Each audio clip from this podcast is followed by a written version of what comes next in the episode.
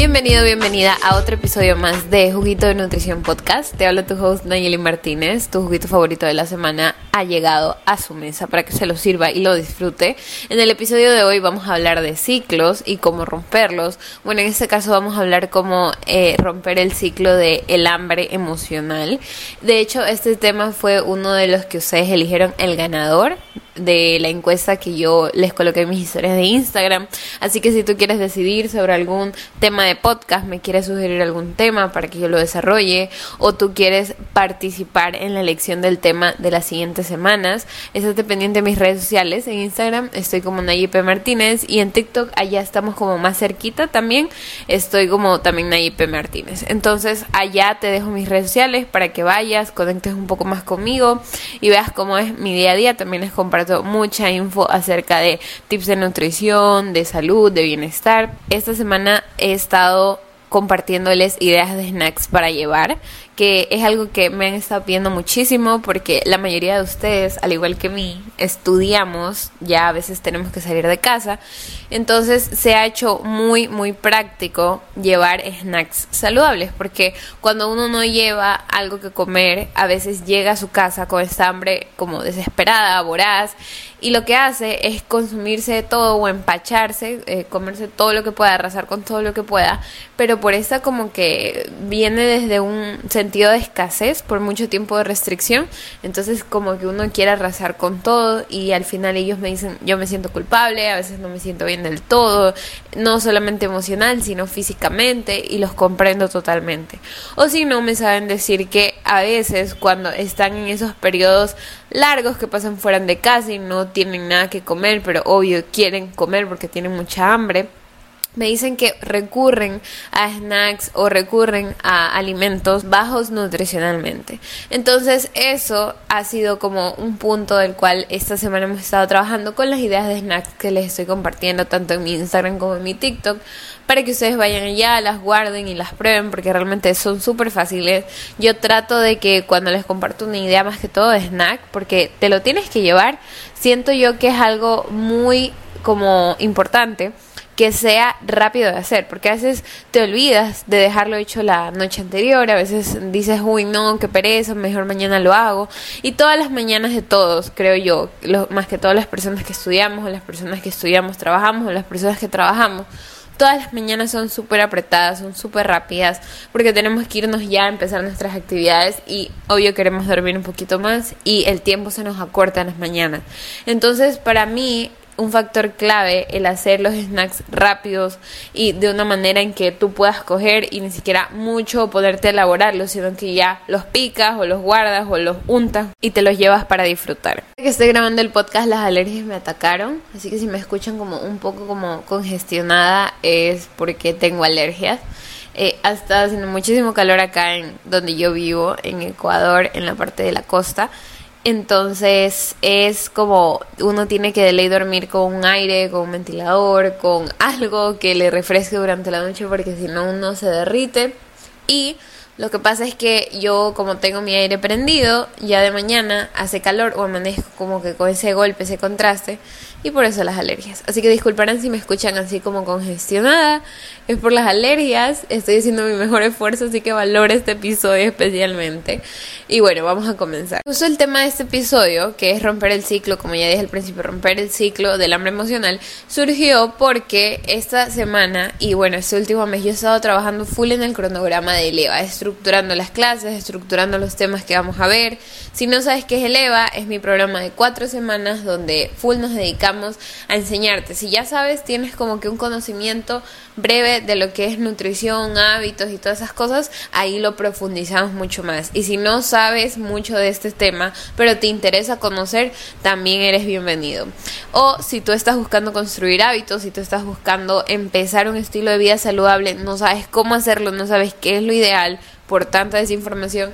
Mi programa Eleva es una forma en la que, por así decirlo, le entrego a Nayeli de hace como cuatro años, que estaba literal perdida, estaba súper desinformada, pero quería aprender acerca de cómo poder cuidar su salud, cómo hacerlo de una manera como fácil, de una manera serena, de una manera sencilla, porque al final cuando nosotros escuchamos estilo de vida saludable o escuchamos que vamos a comerme saludable o tal cosa, enseguida pensamos dieta, restricción, eh, vamos a pasarla mal, es un tiempo como de disciplina, pero la asociamos como una disciplina negativa, como que vamos a perder algunas cosas. Entonces, eso es lo que yo quiero quitar, por así decirlo, de lo que es llevar un estilo de vida saludable y por eso es que yo creé el EVA. Igual ustedes van a ver más info del EVA los próximos meses, ya ahí yo les voy a estar compartiendo más de eso, les voy a estar compartiendo también el momento en el que se abra la lista de espera y bueno, eso lo haré por mis redes sociales y también por acá en el podcast les iré anunciando. Pero el punto es que yo eh, trabajando en el cronograma de Leva fue que vamos esta edición, tercera edición, a incluir lo que es relación con la comida, porque las ediciones pasadas es verdad que incluimos bastante lo que es nutriinteligencia, estrategias nutricionales, etiquetado nutricional y bueno, ni sé cuántas estrategias para poder sostener una alimentación saludable a largo plazo, pero yo había visto que muchas de las personas que tomaban el EVA siempre tenían dudas con respecto a la relación con la comida, porque en general yo tuve un problema de relación con la comida, yo padecí pues de un trastorno de la conducta alimenticia, entonces fue ahí que yo dije, no, ¿por qué no incluir esto en el EVA, en esa tercera edición, para que de esa manera las personas no solamente aprendan de nutrición y no solamente aprendan estrategias para llevar un estilo de vida saludable, sino que tengan una buena relación con ese estilo de vida saludable? Entonces, haciendo el, el cronograma y desarrollando los temas que vamos a tratar en cada punto, en cada clase, entonces yo decidí una de esas estrategias que vemos en el EVA y que también está en la guía para mejorar tu relación con la comida, traerlo acá al podcast porque siento que es muy importante, siento que es algo que muchos de nosotros deberíamos conocer y deberíamos tener acceso a fácilmente para de esa manera tener la habilidad no tanto la habilidad, sino que tal vez la, el poder en nuestras manos, en nuestra mente, para romper este ciclo de mala relación con la comida o este ciclo de el hambre emocional, que es mucho, muy, muy frecuente en, en nuestra sociedad, en nuestro estilo de vida, en nuestro diario vivir. Tenemos o creamos una mala relación con la comida mediante pase el tiempo y después ya no sabemos cómo revertirlo porque la mayoría de esos patrones los creamos inconscientemente. Entonces, bueno, ese es el origen del episodio, del tema de este episodio. Así que vamos a comenzar con el primer punto. Pasar al primer punto, quiero que definamos lo que es el hambre emocional. Madre Google lo define como el estado en el que los individuos comen obedeciendo una compulsión, no por necesidad real de ingerir alimento.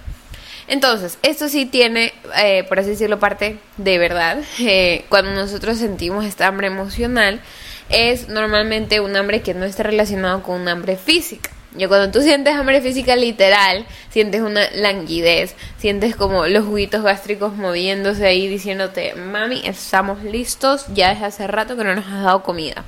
Ya, entonces, esta hambre emocional no tiene nada que ver con una sensación fisiológica, una sensación que tú de verdad lo puedas sentir y que sea voluntaria, como que de verdad que tú lo puedas sentir, que tu, tu, tu sistema digestivo y más que todo tu estómago te esté casi que hablando. Entonces, eso es el hambre emocional, ¿ya? Entonces, el hambre emocional es un hambre que simplemente como que acabaste de comer hace como unos 15 minutos y ya te dio hambre y acabaste de comer y estás llena o lleno y te dio hambre.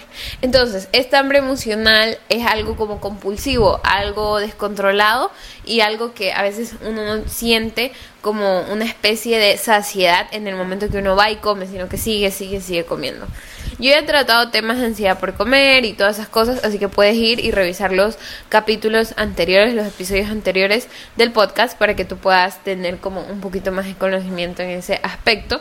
Pero esta vez vamos a hablar de esta hambre emocional, ¿ya? Porque la ansiedad por comer es una cosa muy diferente al hambre emocional, porque la ansiedad por comer puede ser derivada por acciones voluntarias, como por ejemplo comer muy poquito, comer bajo en nutrientes, etc. Entonces, si tú quieres eh, profundizar un poquito más en este tema, puedes regresar a los episodios anteriores y, y luego puedes volver. El primer punto, ser conscientes de lo que está pasando ser conscientes y diferenciar el hambre emocional del hambre física. Cuando yo trato estos puntos con las chicas y los chicos que toman el EVA, siempre nosotros cogemos y estructuramos en un cuaderno una especie de diario, una especie de diario y ponemos ahí los alimentos que hemos estado consumiendo y en qué momentos del día es que nosotros presentamos esta hambre emocional. Entonces se lleva como una especie de diario por más o menos unas dos semanas, igual el programa dura cuatro semanas, pero cuando tocamos el punto del hambre emocional lo llevamos por dos semanas o una semana algunos lo hacen y es suficiente.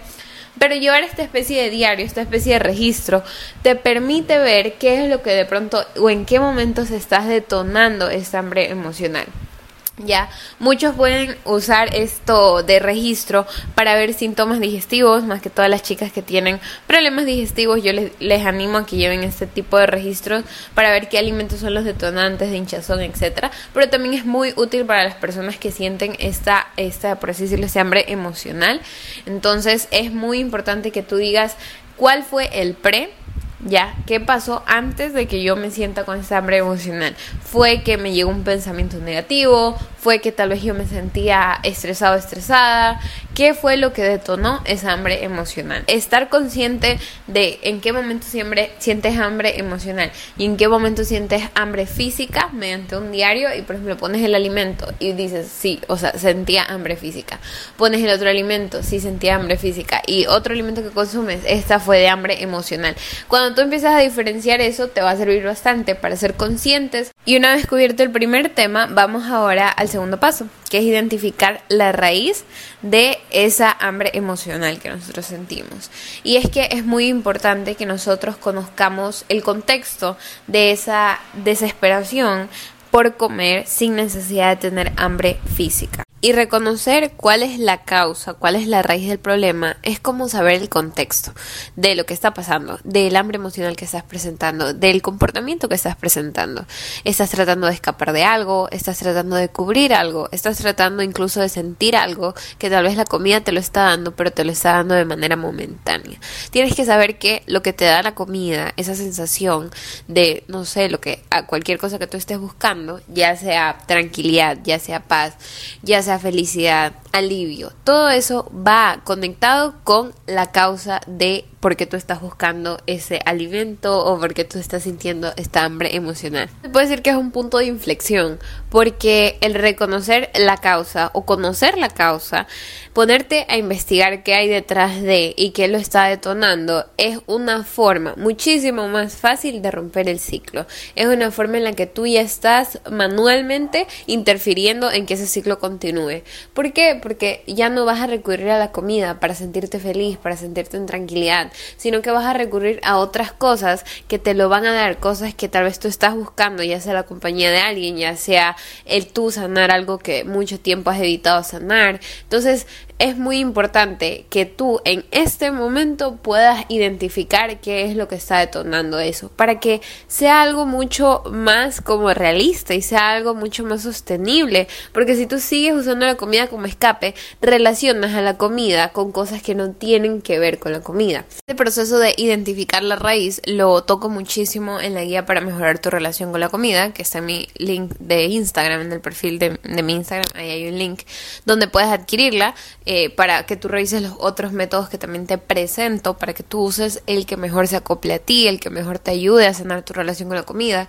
Pero uno de estos puntos y que más me han dicho que han usado y que más les ha funcionado es el hecho de identificar su causa mediante las preguntas, mediante la escritura o si no la reflexión. Entonces, ¿por qué? Porque tú vas a decir, ok, ¿qué es lo que estoy buscando? Estoy buscando sentirme en paz, en tranquilidad Estoy recurriendo a la comida para sentirme en paz y tranquilidad. ¿Por qué estoy haciendo eso? Entonces tú vas y revisas tu diario, revisas el primer punto y dices, ok, yo empecé a tener esa hambre emocional en ese momento que justo hubo un escenario, hubo un contexto estresante, hubo un contexto, un contexto en el cual yo quería escapar. Entonces yo usé la comida en ese momento, ¿por qué? Porque estaba buscando. Entonces, qué increíble es hacer como esta, como que zoom out, como que tratar de ver el cuadro completo y darte cuenta qué es lo que estás buscando y que la comida estás tratando de usarla como herramienta para solucionar algo o solucionar el contexto o la causa. Y de esa manera tú puedes decir, no, sabes que no voy a usar la comida para darle una solución emocional a este asunto, sino que más bien voy a usar otras técnicas que también tú las puedes ir desarrollando, ya sea técnicas que te brinden paz, técnicas que te permitan estar un poco más organizado, organizada con ciertos temas para poder tener una mejor, eh, eh, por así decirlo, acción, de una manera más alineada en la cual no te vaya a desencadenar situaciones eh, o ultra mega hiper estresantes que de esa manera te vayan a hacer recurrir a la comida. O si se desencadenan estas, estas ocasiones, estos momentos, estos episodios en los cuales tú te sientes realmente mal, tú vas a saber cómo buscarle una solución porque ya tienes técnicas previas que a ti te funcionan y que tú has desarrollado. Nos lleva al tercer punto que es desarrollar estrategias para solucionar esta hambre emocional. ¿Por qué? Porque tú vas a tener, como te comentaba, opción de no recurrir solo a la comida, sino que vas a decir, bueno, esto me da paz, esto me ayuda, esto mm, tal vez me permite afrontar el estrés, afrontar una situación o afrontar algo del pasado de lo cual yo estoy huyendo y estoy usando la comida de una manera mucho más estratégica y mucho más sostenible a largo plazo. ¿Y cómo puedes hacerlo tú? Es muy fácil. Bueno, yo siempre en el EVA, yo trato de recomendarles en el módulo de estrés de hacer su kit antiestrés que consiste en anotar absolutamente todas las cosas que te dan paz, que te dan tranquilidad. Y de esa manera, cuando tú sientas estrés, cuando tú te sientas bajo presión, tú puedas revisar ese kit y tú ya sepas qué cosas son las que te dan paz, felicidad, tranquilidad, para que no uses la comida o cualquier otra cosa y tapes eso que te está pasando, sino que más bien uses una solución que de verdad va a ayudarte a enfrentar esa situación de una manera mucho más estratégica. Buenas preguntas tienen buenas respuestas, así que siempre trata de escribir. No necesariamente tienes que hacer como una especie de journaling larguísimo, que sea de 1500 páginas o que sea súper profundo con preguntas de trascendentales o cosas así. Realmente lo que va a importar es cuánto tú vayas desarrollando y te vayas soltando. Mientras más sinceridad, más respuestas encontramos ante las cosas que tú tal vez estás teniendo problemas o fricción internamente. Igual revisar algo de journaling si quieres saber cómo empezar. Yo mi primer episodio es journaling 101, que es journaling como 101, tratar de decirte absolutamente todo lo que tienes que saber de journaling y las estrategias para que puedas hacerlo un hábito en tu día a día. En estos casos me ha funcionado bastante es hacerle cartas a emociones, sentimientos, ocasiones, personas, etc. Últimamente las cartas me ha encantado hacerlas, así que tú puedes hacerle una carta al hambre emocional y empezar a describir absolutamente todo lo que sientes, por qué recurres a ella, hacerle una carta. Por ejemplo, pones de eh, tu nombre para hambre emocional y empiezas a escribir absolutamente todo. Te uso hambre emocional porque tú me das esto, esto, lo otro. Recurro a ti aunque me siento culpable. O sea, sé sincero, por favor, sincero sincera. Por favor, lo más transparente posible porque ahí vas a poder encontrar cuál es la raíz del problema y luego vas a poder decir, ok, ya estoy viendo cuál es el problema, cuál es la raíz y voy ahora a ver qué cosas yo puedo hacer. Si son cosas de organización, si son cuestiones que tú puedes prevenir, como si es un estrés laboral o un estrés académico, puedes con organización prevenirlo, adelante. Si no, trata de buscar tu kit anti, trata de armar tu kit antiestrés, buscar soluciones, buscar cosas que te traigan esas emociones, esas sensaciones que estás buscando a través de la comida. estas estrategias puede ser escribir, puede ser hablar, puede ser caminar, puede ser escuchar eh, música, tu música favorita. No vayas a escuchar música más depresiva. Bueno, a algunos les funciona. algunos les funciona que se ponen música más depresiva, más despechada. Y mientras más despechada, mejor se sienten. Pero el punto es que trates de buscar cosas que sean fáciles para ti hacerlas. Que no tengas que hacer tanto drama. Que no tengas que estar haciendo mucha elaboración para proceder y que te funcionen. Sino que sea muy fácil de, de, accionar y que tú puedas literal, es como que un kit de emergencia, tenerlo a la mano y muy fácil de usar. El otro paso es evitar restringirte. Evita la restricción. Cuando tú tienes una mentalidad de restricción, y de hecho esa era la segunda opción de eh, la idea del podcast que yo les puse en mi Instagram, cómo evitar o por así decirlo salir de la mentalidad de restricción que puse mal en la encuesta, puse metálica de restricción, qué rayos. Pero bueno, ustedes ya saben que yo tengo, mi, autocorrector y yo no somos amigos, así que ustedes siempre van a ver eh, letras cruzadas en mis... Pero el punto es que ya me entienden, el punto es que me entienden. Y captan el mensaje y me ponen corazoncito. Pero bueno, el punto es que la mentalidad de restricción es una de las cosas que más pone una barrera entre nosotros y una buena relación con la comida. Porque cuando nosotros vivimos en restricción es cuando nosotros tendemos mucho más frecuente a tener estos atracones, a comer de más, a tener esta desesperación por comer. ¿Por qué? Porque tu mente de restricción, de, de, de tratar de privarse de muchas cosas, va a en un momento sentirse que cuando tenemos la comida disponible tenemos que arrasar con todo porque vamos a estar mucho tiempo restringiéndonos. Y cuando tú quitas esta mentalidad de restricción es cuando dices todo tengo abundancia, todo puedo comer en cualquier momento que yo quiera, así que no es necesario que me acabe todo ahorita porque yo puedo tener para más tarde, para el siguiente día, para la próxima semana. Ya, entonces eso es muy útil. Por ejemplo, en mi caso, yo que soy fan de la mantequilla del maní, soy fan del cacao, soy fan de muchas cosas. Y cuando yo tengo en bastante, ya en este caso he comprado bastante de un producto, yo no tengo esta como necesidad impulsiva de que, sabes que yo incluso me lo podría comer ese día todo el jarro de mantequilla de almendras, mantequilla maní, podría yo arrasar con todo, pero yo al ver que tengo como tres frascos que me compré porque a mí me encanta, yo digo, uy, sabes que hasta se me quitaron las ganas, mañana comeré. Entonces, es que increíble sentirte como esa mentalidad de abundancia, de que tienes para hoy, tienes para mañana y siempre vas a tener, entonces no es necesario que te acabes todo de una sola. Y aún así solo te alcance para comprarte un frasco, vas a saber que luego te vas a poder comprar otro, puedes ahorrar, trabajas y te compras otro frasco y el punto es que va a haber, tienes que tener esta mentalidad de abundancia, esta mentalidad y quitarte la mentalidad de restricción.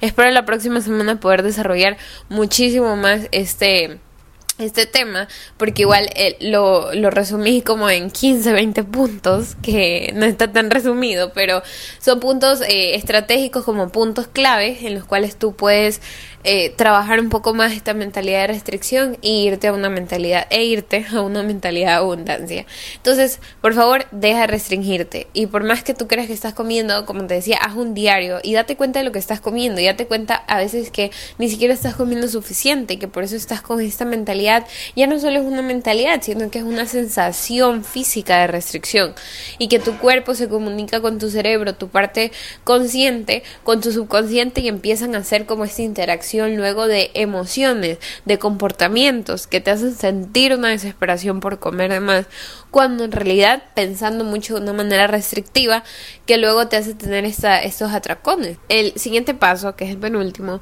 es buscar soporte, buscar ayuda, buscar a alguien que te pueda acompañar, buscar tal vez incluso una comunidad. Bueno, si eres ya parte de la familia, eh, acá nosotros nos apoyamos bastante, trato siempre de brindarles soluciones, brindarles estrategias, brindarles métodos que a mí me han ayudado bastante y por eso es que, bueno, yo hice mi guía para mejorar la relación con la comida, donde no solamente incluye estrategias y no solamente te pongo los métodos que a mí me han funcionado, sino que los métodos que también le han funcionado a los demás. Y no solo métodos, sino que también te enseño qué es lo que está pasando para que tú comprendas cómo está funcionando eso dentro de ti y cómo tú puedes entonces, con el conocimiento que tienes, accionar de una manera en la cual tú vas a poder mejorar eso.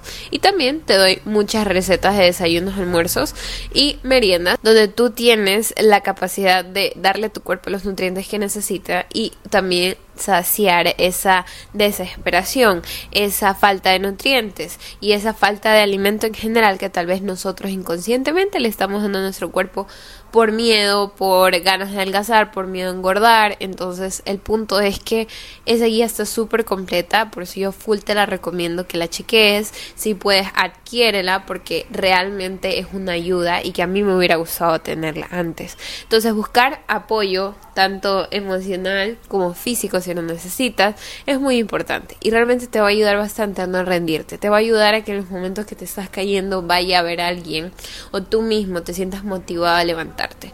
Entonces, en la familia de Nayib Martínez, nosotros tenemos muchas ayudas, tengo mucha información valiosa que puedes encontrar en mi Instagram.